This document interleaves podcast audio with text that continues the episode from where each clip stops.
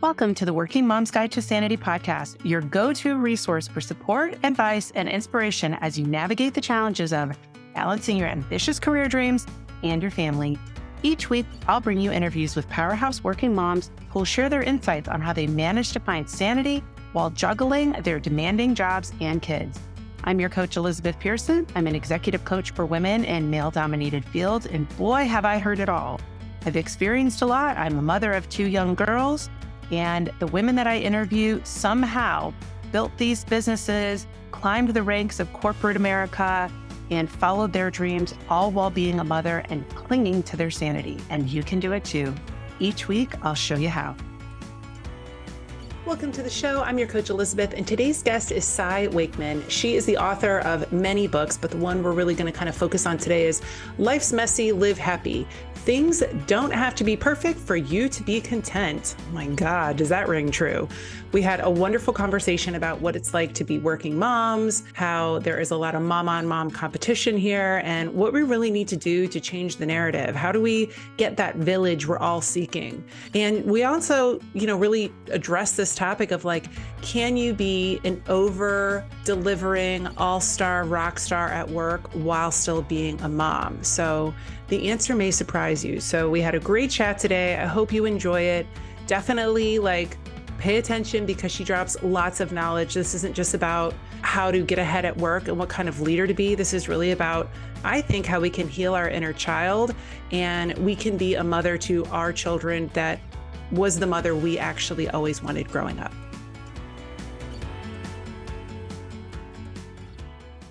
Cy, thank you so much for being a guest. Um, we were just chatting prior to hitting record about how I've had my eye on you for a while and really am excited to finally have you here so I can ask you some of these tough questions that I feel like there's a lot of talking heads out there commenting on quiet quitting, quiet firing, work life balance, drama. Is that a culture killer? All of the stuff. But you guys, we have the expert here today to provide some insights and give us some tools maybe on how to navigate sometimes these dicey waters at work. So thank you for being here. You are so welcome. It's such a pleasure to get asked to be on a great podcast like yours. Yeah.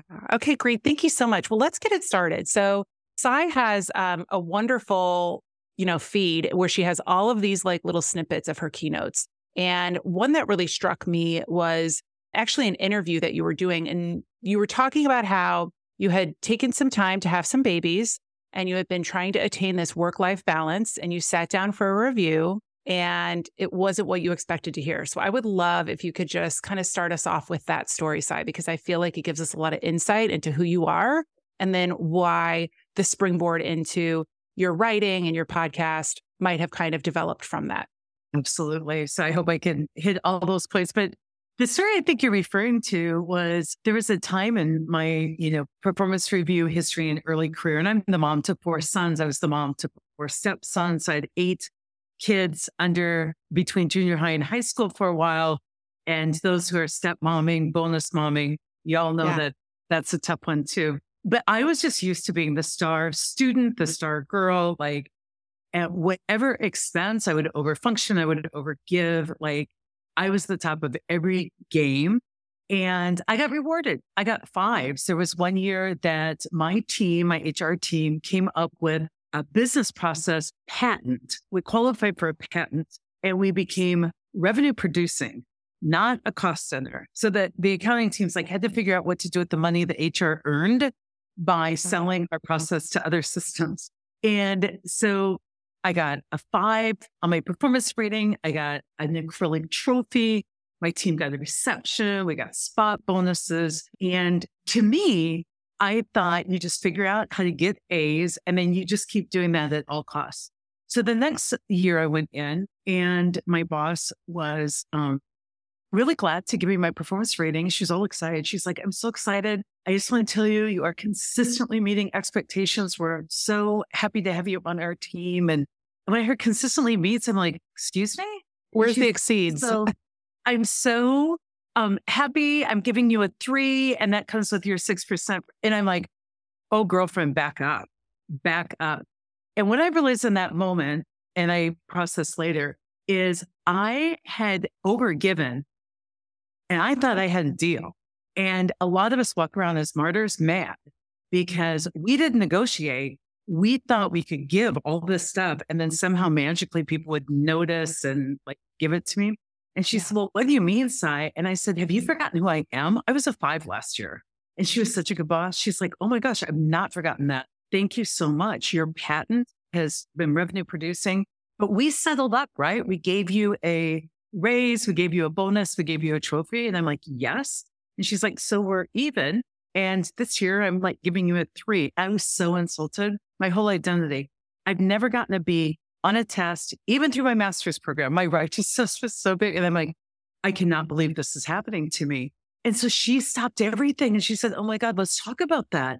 Good job in college. But they settled up with you, right? They gave you tassels and a hood. And I'm like, I just couldn't believe that the end of my people pleasing, that my people pleasing and performance and deals with the devil was ending like this because I was exhausted.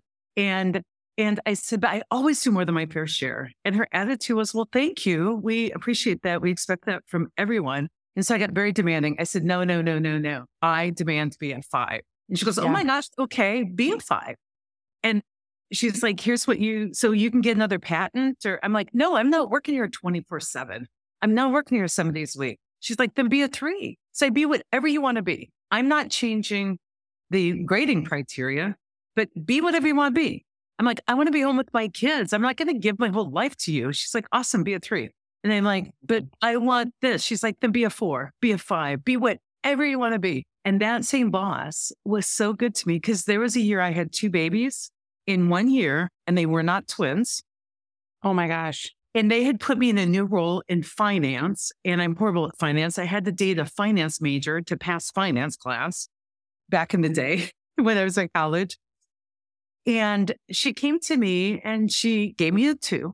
And she said, You're not keeping up with this role. You're, even though you're a novice, you're not learning on pace.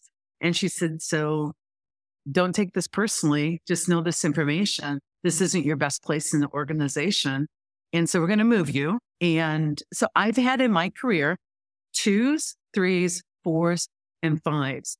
And what I had to do is every year, instead of people pleasing and performing and hoping to be mm-hmm. chosen, I had to decide beyond my conditioning, beyond, you know, the, the cheap bonding of, you know, being the good girl in class. I had to grow up and decide what balance I would strike this year, given my life, and then be okay with my natural consequences.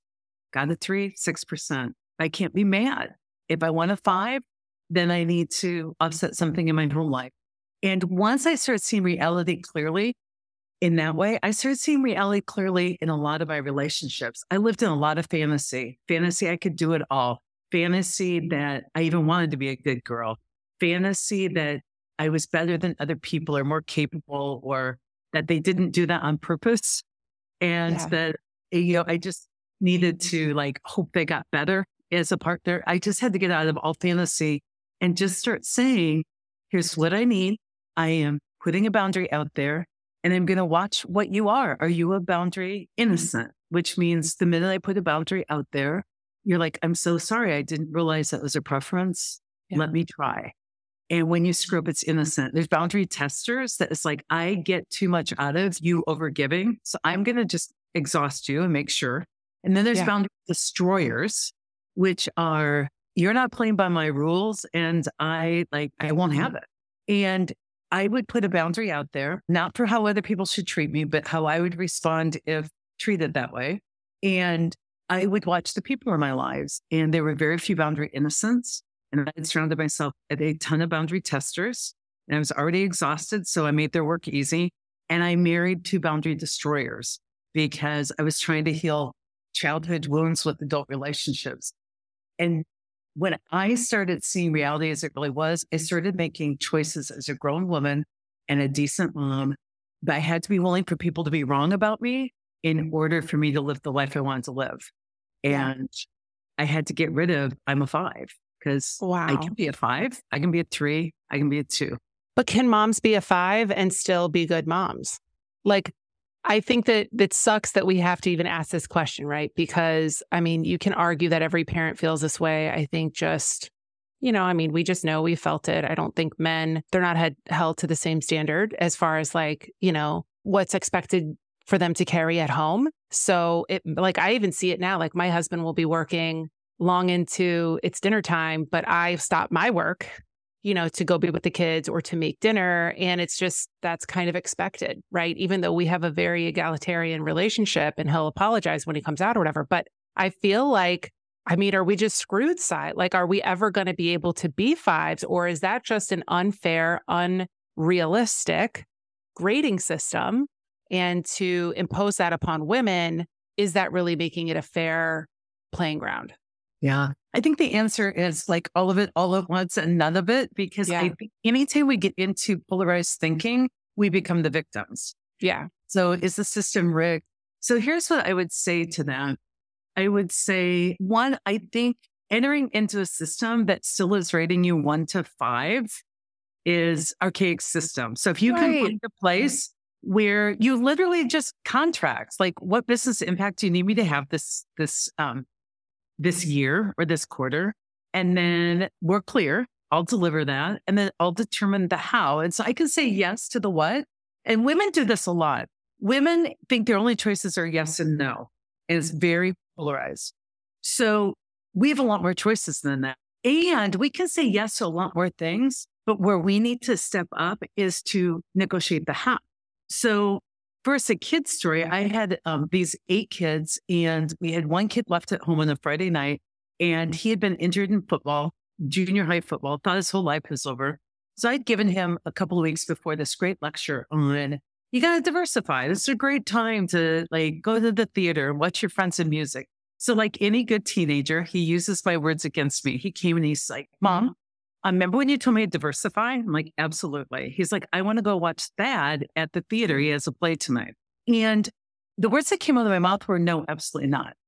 And what a surprising answer, given my righteous lecture. Right. Well, we lived out of town and we had basically a UPS logistics system to figure out on one van ride how to get every kid to where they needed to go. I was home in my pajamas, just, you know, relaxing with a, a nice cup of tea. And so my answer was no, because as a woman, I'm like, if I say yes, then I have to get dressed and I have to run him in and I have to wait in town and I have to bring him home and I have, and so I thought my only option was no. And through a lot of beautiful mentoring, I've learned I have more options because when I said no, it got even worse. He was my last kid standing between my husband and I having a night with no children, which when you have eight is the most beautiful thing in the world. Okay. And so I said no. And I'm like, whoa, whoa, whoa, stop, stop, stop. That's not what I meant. My answer is yes, you can go. Now let's talk about how you would get there.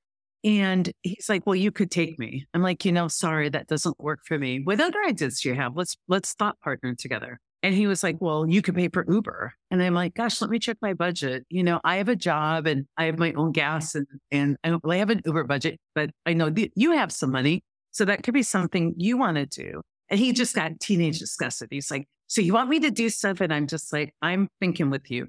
Then he blackmailed me. He goes, he tried to, he goes, Thad's mom a kind mother who cares about her children. I'm sure she would take me. And I go, oh my gosh, what a beautiful great idea. Why don't Let you? Her. Dad's mom. And dad's mom came, picked him up. And it was an extra trip for her. And she's obviously a little codependent. So I thought, well, I need milk. Maybe she'll pick up milk for me on the way home. And oh my God, that's I asked her about milk. And and it wasn't that I felt inconveniencing her. She has a right to say yes or no. Right. I'm not in any competition here. I just know that I want my child to be able to do that, but I have a limit.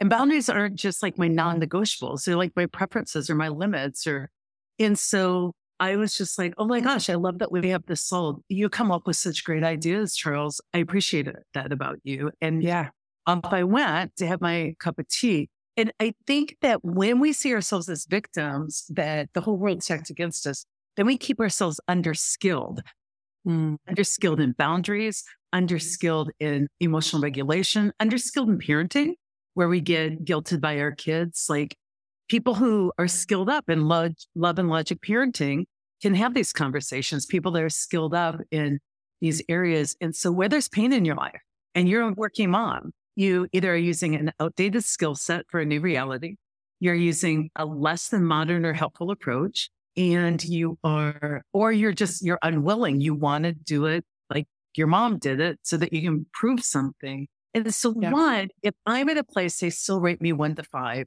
I've got to come to peace with that. I have to stay in joy and just know that some years I'll, I'm fine with the three and or leave in peace. But so many women stay in hate and stay in complain. And it's like, get your mind around it. You get enough benefits working in a system that doesn't support you or not. And a lot of the here's how it's like, um, I want to negotiate a target goal of five. And so what would make a five worth it to you? Um, my butt in the chair isn't going to be a negotiating tip because I won't Right. be here. I will be flexible. I want to be with my kids, picking them up. I'll leave from time to time, you know, like, so Right. if you're that person, then grow up as a female, get your other women behind you, and go in and say, if I were able to create this, regardless of the hours I worked or the meetings I missed, or would that be five worthy to you? I love because that. most women, honest to God, can create like I add a ton of value in a few minutes because of the experience I bring to the table. That's why Right. I don't charge by hour. And people say, you only spoke for an hour and this is what I pay you. I'm like, you mm-hmm. have paid me for 45 years of amazing insight and evolution. So yeah, that's that's what Yeah. it will cost you. And then we as women have to honor ourselves enough to be willing to walk away when we get our answer. Because a lot of times people Yeah. give us our answer and we won't believe them and we we we won't walk away because we're not very skilled at grief and we're not very skilled at uncertainty. And so Mhm. if you skill up in those things, you can walk away from anything.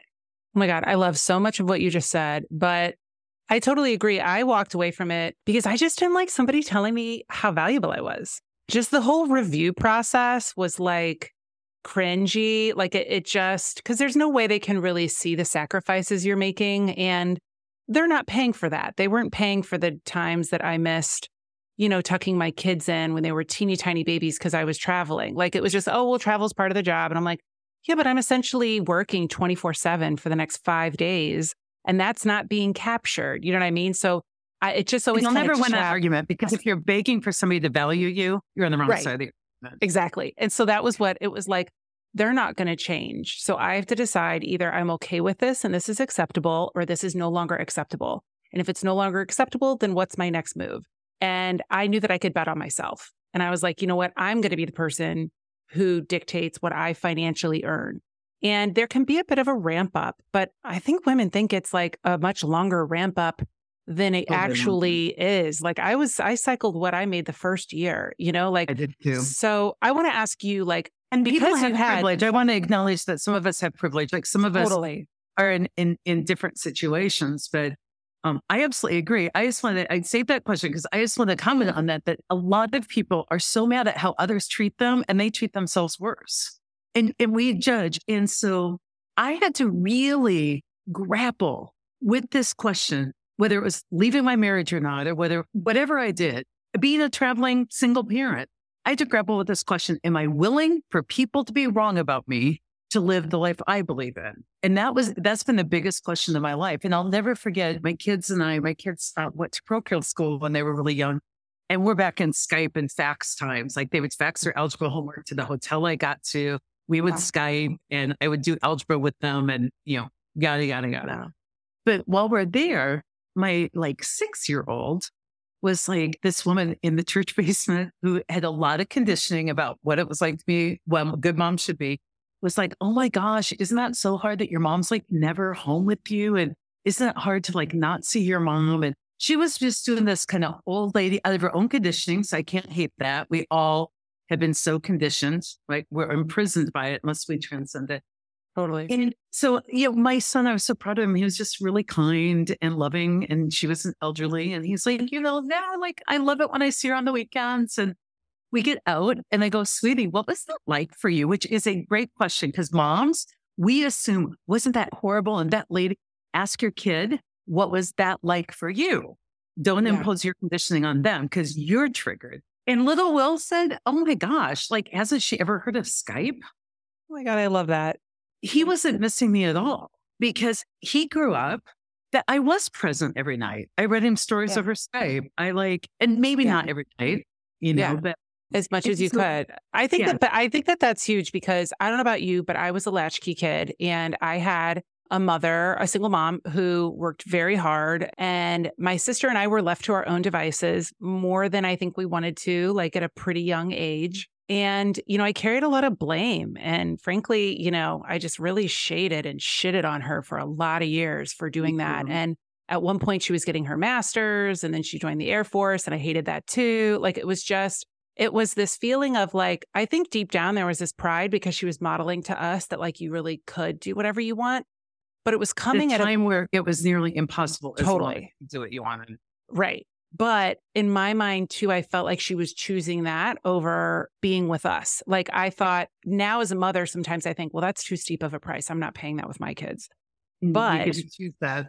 right. But like it's all different. But I I bring this up because it happened just yesterday morning. So I have waking up, I have been waking up like super early to go um on a walk, right? To get my walk in because like you, you know, I'm in front of a Zoom all day with clients. And so if it doesn't happen in the morning, it's not happening. And I'd asked my husband, I said, Hey, can you get up early with Vivian? Because our mm. kids go to school at different times now. So Vivian's up usually, you know, downstairs by like 6:15. So if I'm on my walk at 5:45, I'm not home yet when she comes down. And we've empowered her to make her own breakfast and even her own lunch, and she loves it. But I said, Hey, you're going to be traveling this week. So I don't want her like alone. Can you get up with her? And he said, Sure. So I walk in from my walk, and my daughter is sitting here at the table, and it's still kind of dark because the sun hasn't totally come up yet. And she's eating like, you know, a dry toaster waffle, and that's it, right? Not this berries, yogurt, uh, smoothie spread that I make her. She's just sitting there, and it just was it. I just looked at it, and I saw myself, and I thought, oh my God, it's happening. No, like I must need to sacrifice my walk now. And frankly, I blew up my husband. I'm like, where the F were you? We talked about this. And he's like, I literally walked upstairs, like she had just walked down. She sat there for two minutes. But in my head, I, I literally, I walked in and I started crying. And I said, I'm so sorry, Vivi. You will not sit here in the dark eating your breakfast. And she looked at me like I was crazy. And she goes, Mommy, I'm fine. And she came and gave me a big hug. So to your point, like it wasn't her. It was Yeah. me seeing myself as a child alone when I wanted my mom there and she wasn't. And I told myself I was not going to be that kind of mom. But to your point, we only have so much time. So what's going to give here? I can't give up my physical exercise because then I'll just be a demon. Like it won't work. But I love that you said that. Like, how did that feel? Really, this whole narrative is like a runaway train in our head about our kids suffering and what if they didn't get picked up the earliest from daycare or they they were the last one at the Y after school or something like that. We just think this is going to put them on the couch of a therapist for 20 years when that might not be the case. And we can process with them what was it like for you? And if it was traumatic, we can not say, oh my God, I'm never going to walk again because I have to protect you from the world. That doesn't Yeah. skill your daughter up.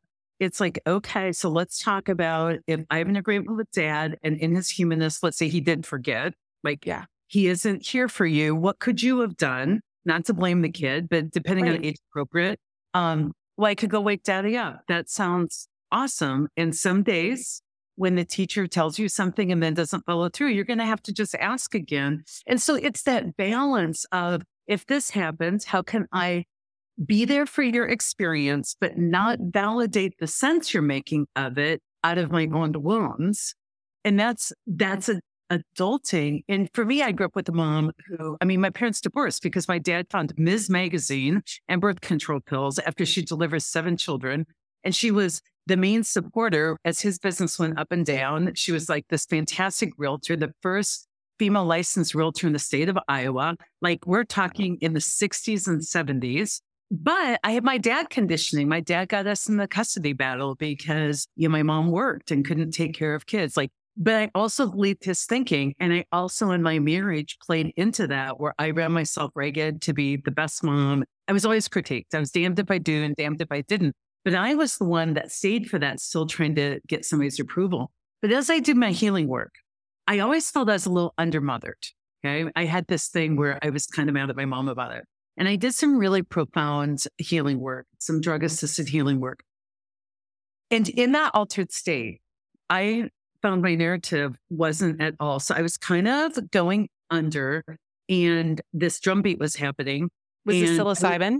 It was um, MDMA. So, Nice. and psilocybin's helped me too. My last year, I've been doing a lot of journeying with um, a therapist. It's healed me. And as I was going under, I was in a tent and I was scared to death and I felt all that feelings. I'm like, I'm here alone. I have to do this on my own. And my guide just told me like, I'll be back in six hours. And like, oh my God, like, and it just hit me how alone I was. And then I looked up on the sand dune, like in, in Egypt, and these women were coming, Gorda and Mirren and Dawn and Kathy Frost and like hundreds of women. The woman who made sure I got to go to state gymnastics tournaments, the the teachers that sent me to a special library to get books because I could read when I was in first grade. That all these women came and I was like, oh my God, I'm not going to be alone. And they go, oh no, you're going to do this alone. We just are here to send you off. And what I realized is that my mom didn't mother me, but she damn well made sure that I had some of the most spectacular women in my entire life, mm. that I was mothered by if you had to build a top 20 list of who you want your daughter loved by. Yeah. And I forgave my mom in that moment. Like my mom in her conditioning and her innocence and her trying to figure out the world, she may not have mothered me in the mm-hmm. conventional sense, but I have been so mothered up to and including what accompanied me on the journey was the Lady of Guadalupe. She came, she goes, No, but I'll be taking you. And I'm like, and she goes, You are a star in my veil. You, I've never left your side. You've always been mothered. And I was raised Catholic. And I just, my life had fallen apart. I had gotten to the Baja and she said, and I knew you were so tired. And so that's why I brought you here. And all you have to do is just be part of the beauty here. And so, and I'll be with you. And I. I took up it. It's like, and it was all like a vision. And some of your listeners can be like, this is the craziest damn thing. Question everything. If it hurts you, if the thought is stressful, yeah. Question. Because yeah. there's nowhere, even if your mom was completely incapable and maybe engaged in some addictions or something, if you're standing and and you are um, alive, like your reality is not how you have come to believe it. Question it so that your experience can be bigger and more multidimensional, not a victim. And then that way you can better parent your kids and you can be a better employee. So yeah. I'm not sure we needed to go there. But. No, I love that. Well, I did a I did a psilocybin trip probably six months ago. Um, and it was my first, like, I mean, I'm a scaredy cat of everything. I'm a total scaredy cat when it comes to drugs. I'm like, I'm Nancy yeah. Ray, like prodigy. Yes, dare. I mean, I remember the egg in the frying pan. Yeah, this is your brain on drugs. And and um and it was great too. Like I had a wonderful journey and I was in this like wilderness and I call it the bunny and the squirrel. These like animated bunny and squirrel came, which is like not something I would think. And then my little like three year old self teetered out there to play in this magical forest. And I got to hug her and she hugged, like she hugged me. It wasn't even me trying to like parent her. She was the one saying, you know what, I'm good. It's kind of like my little Vivi at the kitchen table. She's like, I'm good. Like you don't have to be upset. And when it was time to leave, you know, when you're starting to like come out of it, I said, you know, I don't want to leave. And my little woodland friend said, you know, you can come visit us anytime you want in meditation.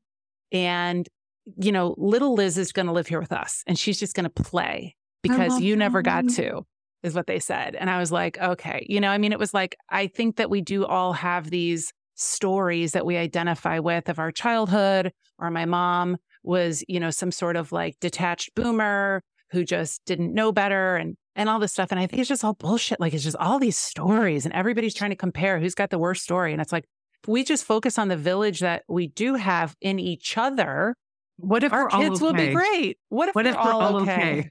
What if we're all okay? And I'm not discounting feelings or trying to be, you know, toxic positivity. But what I love about your journey, like, what if we're just all okay? Like, I've stepped out of the hustle culture and my life is so much better because my new word is like enough. I decide for myself what is enough. And I, I live with that. And I want people, my only goal right now in life is to love people so that they are confident that at least in my eyes, they were always enough. That's all we have to do. Like even if they're eating joy waffles. But I think as moms, we think we're self-help projects. Like, oh, I'm going to get more productive and oh, I'm going to like lose weight. And I'm going to, I know while I'm on this serious step, I'll read my child a book and I'll videotape it. So when I'm gone, I don't, I'm like, you're not a self help project. And it's not about all of that. If you want to be the best working mom ever, heal yourself. Do your inner healing work, do your evolution, whether it's internal family systems work or it's, You know, but the thing we're doing, the next thing we're like, how do I survive a narcissist? Like, stop labeling people narcissists. Stop, stop, stop, stop. Go inside. Just stop in grief that you didn't have the mom you'd hoped for in the way you'd hoped. Do your grieving, do yeah. your healing. And what if we're all just like enough? And especially we quit judging each other as, as moms. Like, what if Dude. we all just got together and said, we're having no bake sales. Here's 20 damn dollars. What I know. Can we get that though? I mean, that's the thing is like the mom competition really is that's soul crushing when I mean, I've been at play dates before or whatever, and there is like this, oh, well, you know, she's just never around or she travels. And I think these chicks don't know that they're talking to somebody who, you know, that was my former life and now starting to ramp up to be that my life, my life again. And I'm like, oh my God, like let this woman live. And by the way, her kid is at this play date having the best time ever. It doesn't matter if I was the one that brought the kid or if she brought the kid. Like uh, we're we're we're already not only are we diagnosing our children's experiences, we're diagnosing other women's children. You don't know. So be quiet, take a seat. Like maybe just instead send her a picture of her kid having a great time so she feels a little fantastic. less fucking guilty on her trip. And that righteousness does yeah. not come out of an authentic place that you feel good about either. I've sat behind women. I'm at a baseball game with my, you know, April back and my baseball hat on, hearing them talk about Henry's mm. such a sweet kid. Too bad his mom never comes to his ball games. And I'm like in the uncomfortable position of being right behind them. And I'm oh like, I don't even know how they interrupt that. But for me, there are two types of acts or deeds acts of love or cries for love. And the only appropriate response as a woman, I'll go first. It's a loving one because the same mom who has such harsh judgment of a working mom is so scared that they're not providing in that. Like we're all, that's all ego fear based stuff. I talk about this in my book, Life's Messy, Live Happy, so much, my personal experiences. It's all ego based. And we all wait for like, we're going to protect ourselves. Like I just, a lot of times people are like, I, I, you know, noticed or somebody will say, you know, you um, haven't contributed. I'm making enough to like this base sale for a couple of times. And I just am willing to agree with people. I'm like, I know I've noticed that about myself too. I think it's been twice. because if I can set the example of how to screw up two bake sales and like love myself anyway, I give them permission to love themselves right. a million percent. And I happen to have some resources. And so I'm like, you know, I can make amends. How can I make that up? Can I contribute money? And a lot of people get real rigid. They're like, no, you, your punishment is you have to run the whole next bank sale. And I'm like, okay, well, um, well, I'm not willing to do that. That sounds like a disaster because I'm horrible. I don't even agree with bake sales. You know what I great and I make an offering. And I think so many times we outsource our self love to somebody else. We outsource our decisions to what other people will think we ask ourselves things like, should I do this or should I say, should I go? Should, horrible word. Yeah. Is you figure out what good girls do. It's so situational. One weekend you have time. You're like, well, I can do that. One weekend you don't. And it's like, yeah, like better. If you want better answers, ask better questions. What's my soul crave right now? Yeah. What am I needing? And then the other thing that I just don't feel guilty about is ask for what you need and people with more capacity in that moment can give it. Like I love if you're if you're momming as a, a couple or a team or a village or an intergenerational family, however you're momming. A great question when you meet at the door with the person you're parenting with, you just ask them like, "Where's your meter at?" Mine's at twelve percent. Yeah, and they're right. Like, well, I have forty two percent. It's like, okay, so how can we lower our standards? And you do just a little bit more, but let's get baths tonight. And yeah, and I think we need to do that more with working moms too. Um, yeah. But the thing that keeps us hooked at work is not work's demands. It's our agreeing to work's right. demands because we want to manage and control how we are seen. And that's ego. Like Anne Lamott says, help is the sunny side of control. And so many of us are doing all these good girl things. And we think it's generosity, it's overgiving, and it's an attempt to manipulate how people think of us so that we don't have to um, feel our own ways that we feel unworthy at times. Oh my God, I love that you said that. I heard too, it was a quote. Somebody said, you know, when you offer a suggestion once, it's helpful. When you do it a second time, it's control. And I was like, oh my God, isn't that true? Maybe that's, I don't know, were probably like soul sisters in this sense, We but when are, like- somebody, when in my somebody, book, I have a whole chapter on um, generosity and like overgiving. oh, And oh my God. overgiving is different from generosity. Generosity, you give because you just want to spread love. But if you have motive about what the person should do with that gift, I tell the story Yeah. like I got my sister a freaking new liver, like all on the up and up. I fought the insurance company. I fought prejudice about her alcoholism. Like I fought, I fought, I fought. And our whole family did. And we were exhausted. And she had zero gratitude. She was ticked because she wanted to keep drinking after. I'm like, and that's when I realized that generosity, I have a very generous spirit. But if I have any resentment, if I have any lingering, um, Any expectations? yes, that, um, then it isn't generosity. It's, it's control. control. And, I think we're so focused on how the world treats us that we don't do enough for how we're treating ourselves and how we treat each other. Like we're outsourcing that. Like Yeah. I think the world's pretty patriarchal and I think it's, you know, we have a lot of humans do, but we're not going to heal by condemning half the human race. We're going to heal women. healing ourselves so that when some, let's say, person identifies as male is theoretically mansplaining to me, it's not personal.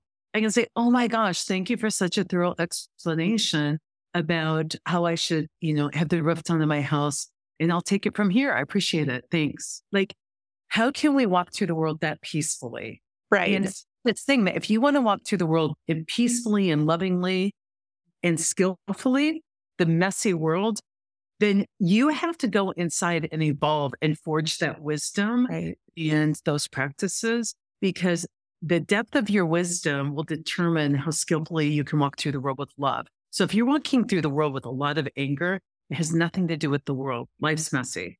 You're living Right. has to do, and I'm not blaming you. It's not like, oh, you need therapy. No. Yeah.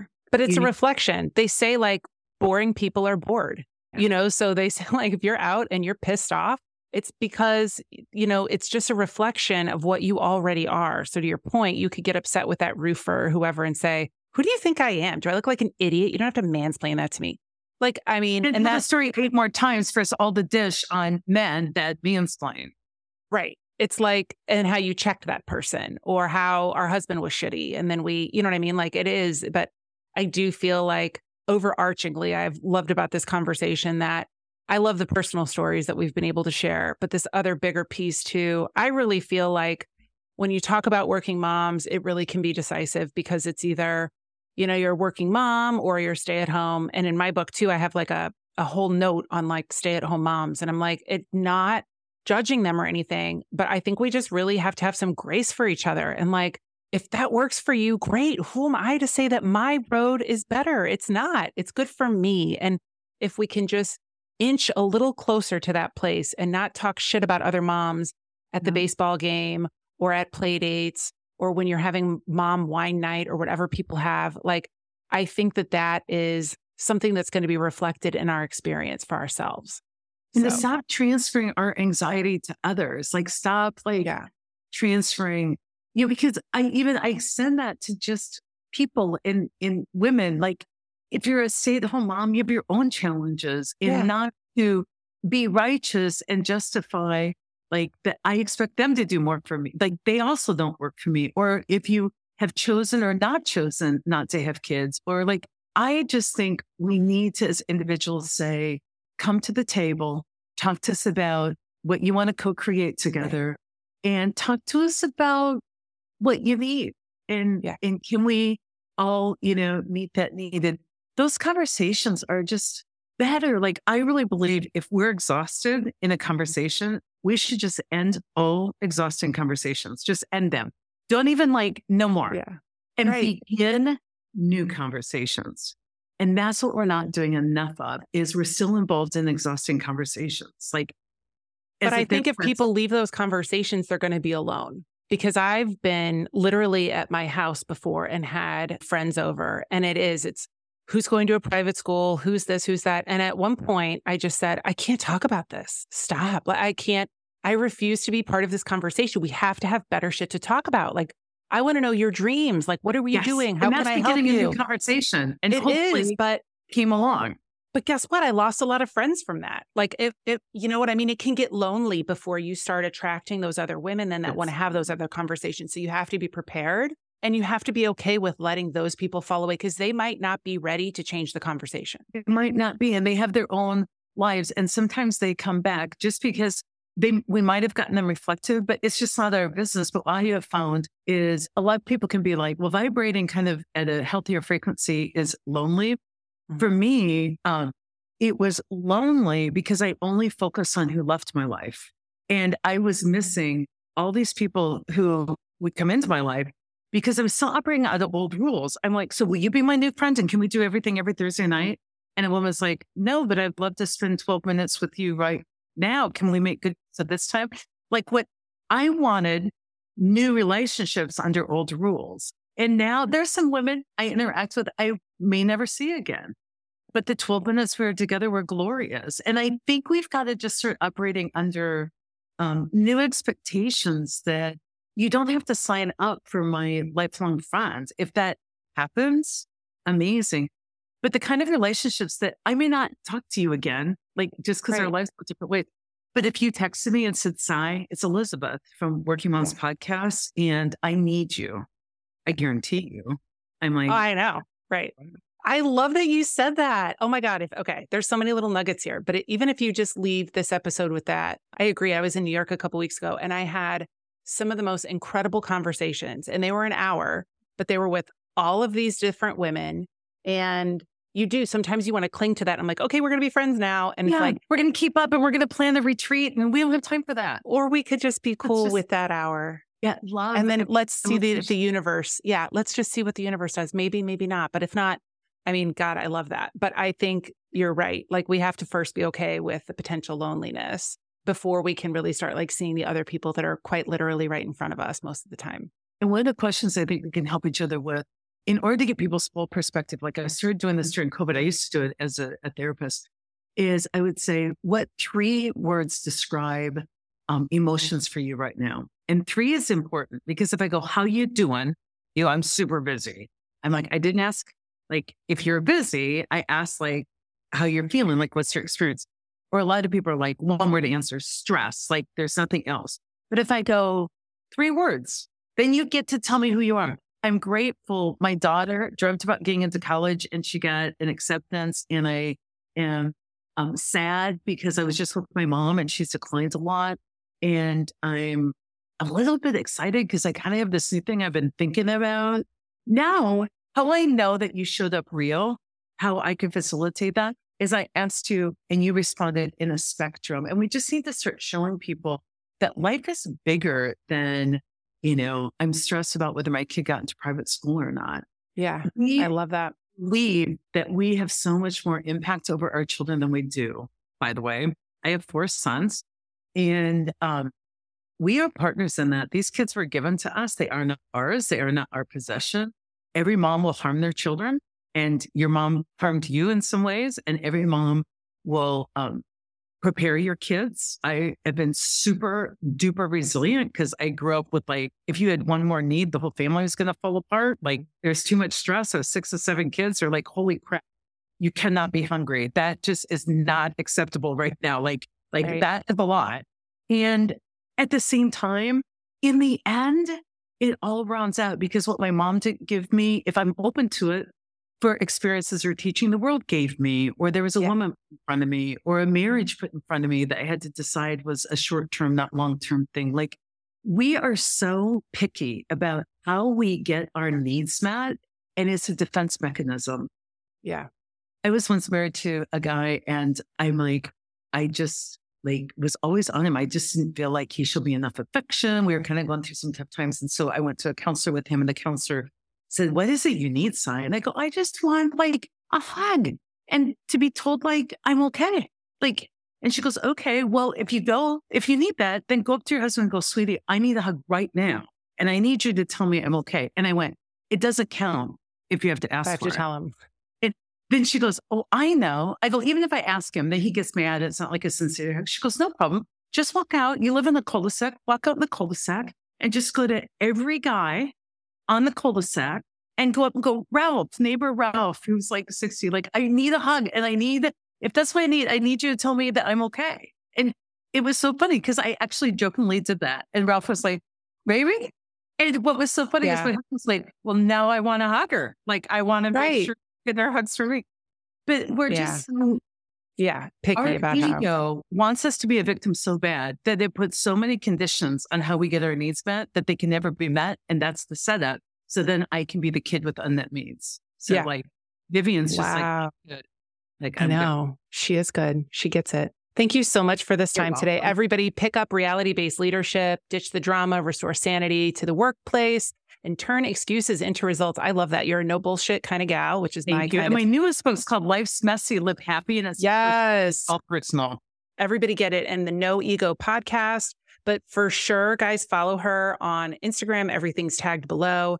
But I love the no excuses radical accountability approach that you have. I share it. Um, and I think we just need more voices like you. So thank you for being on the show today. Thank you. Thanks for having me, Elizabeth. It's been great.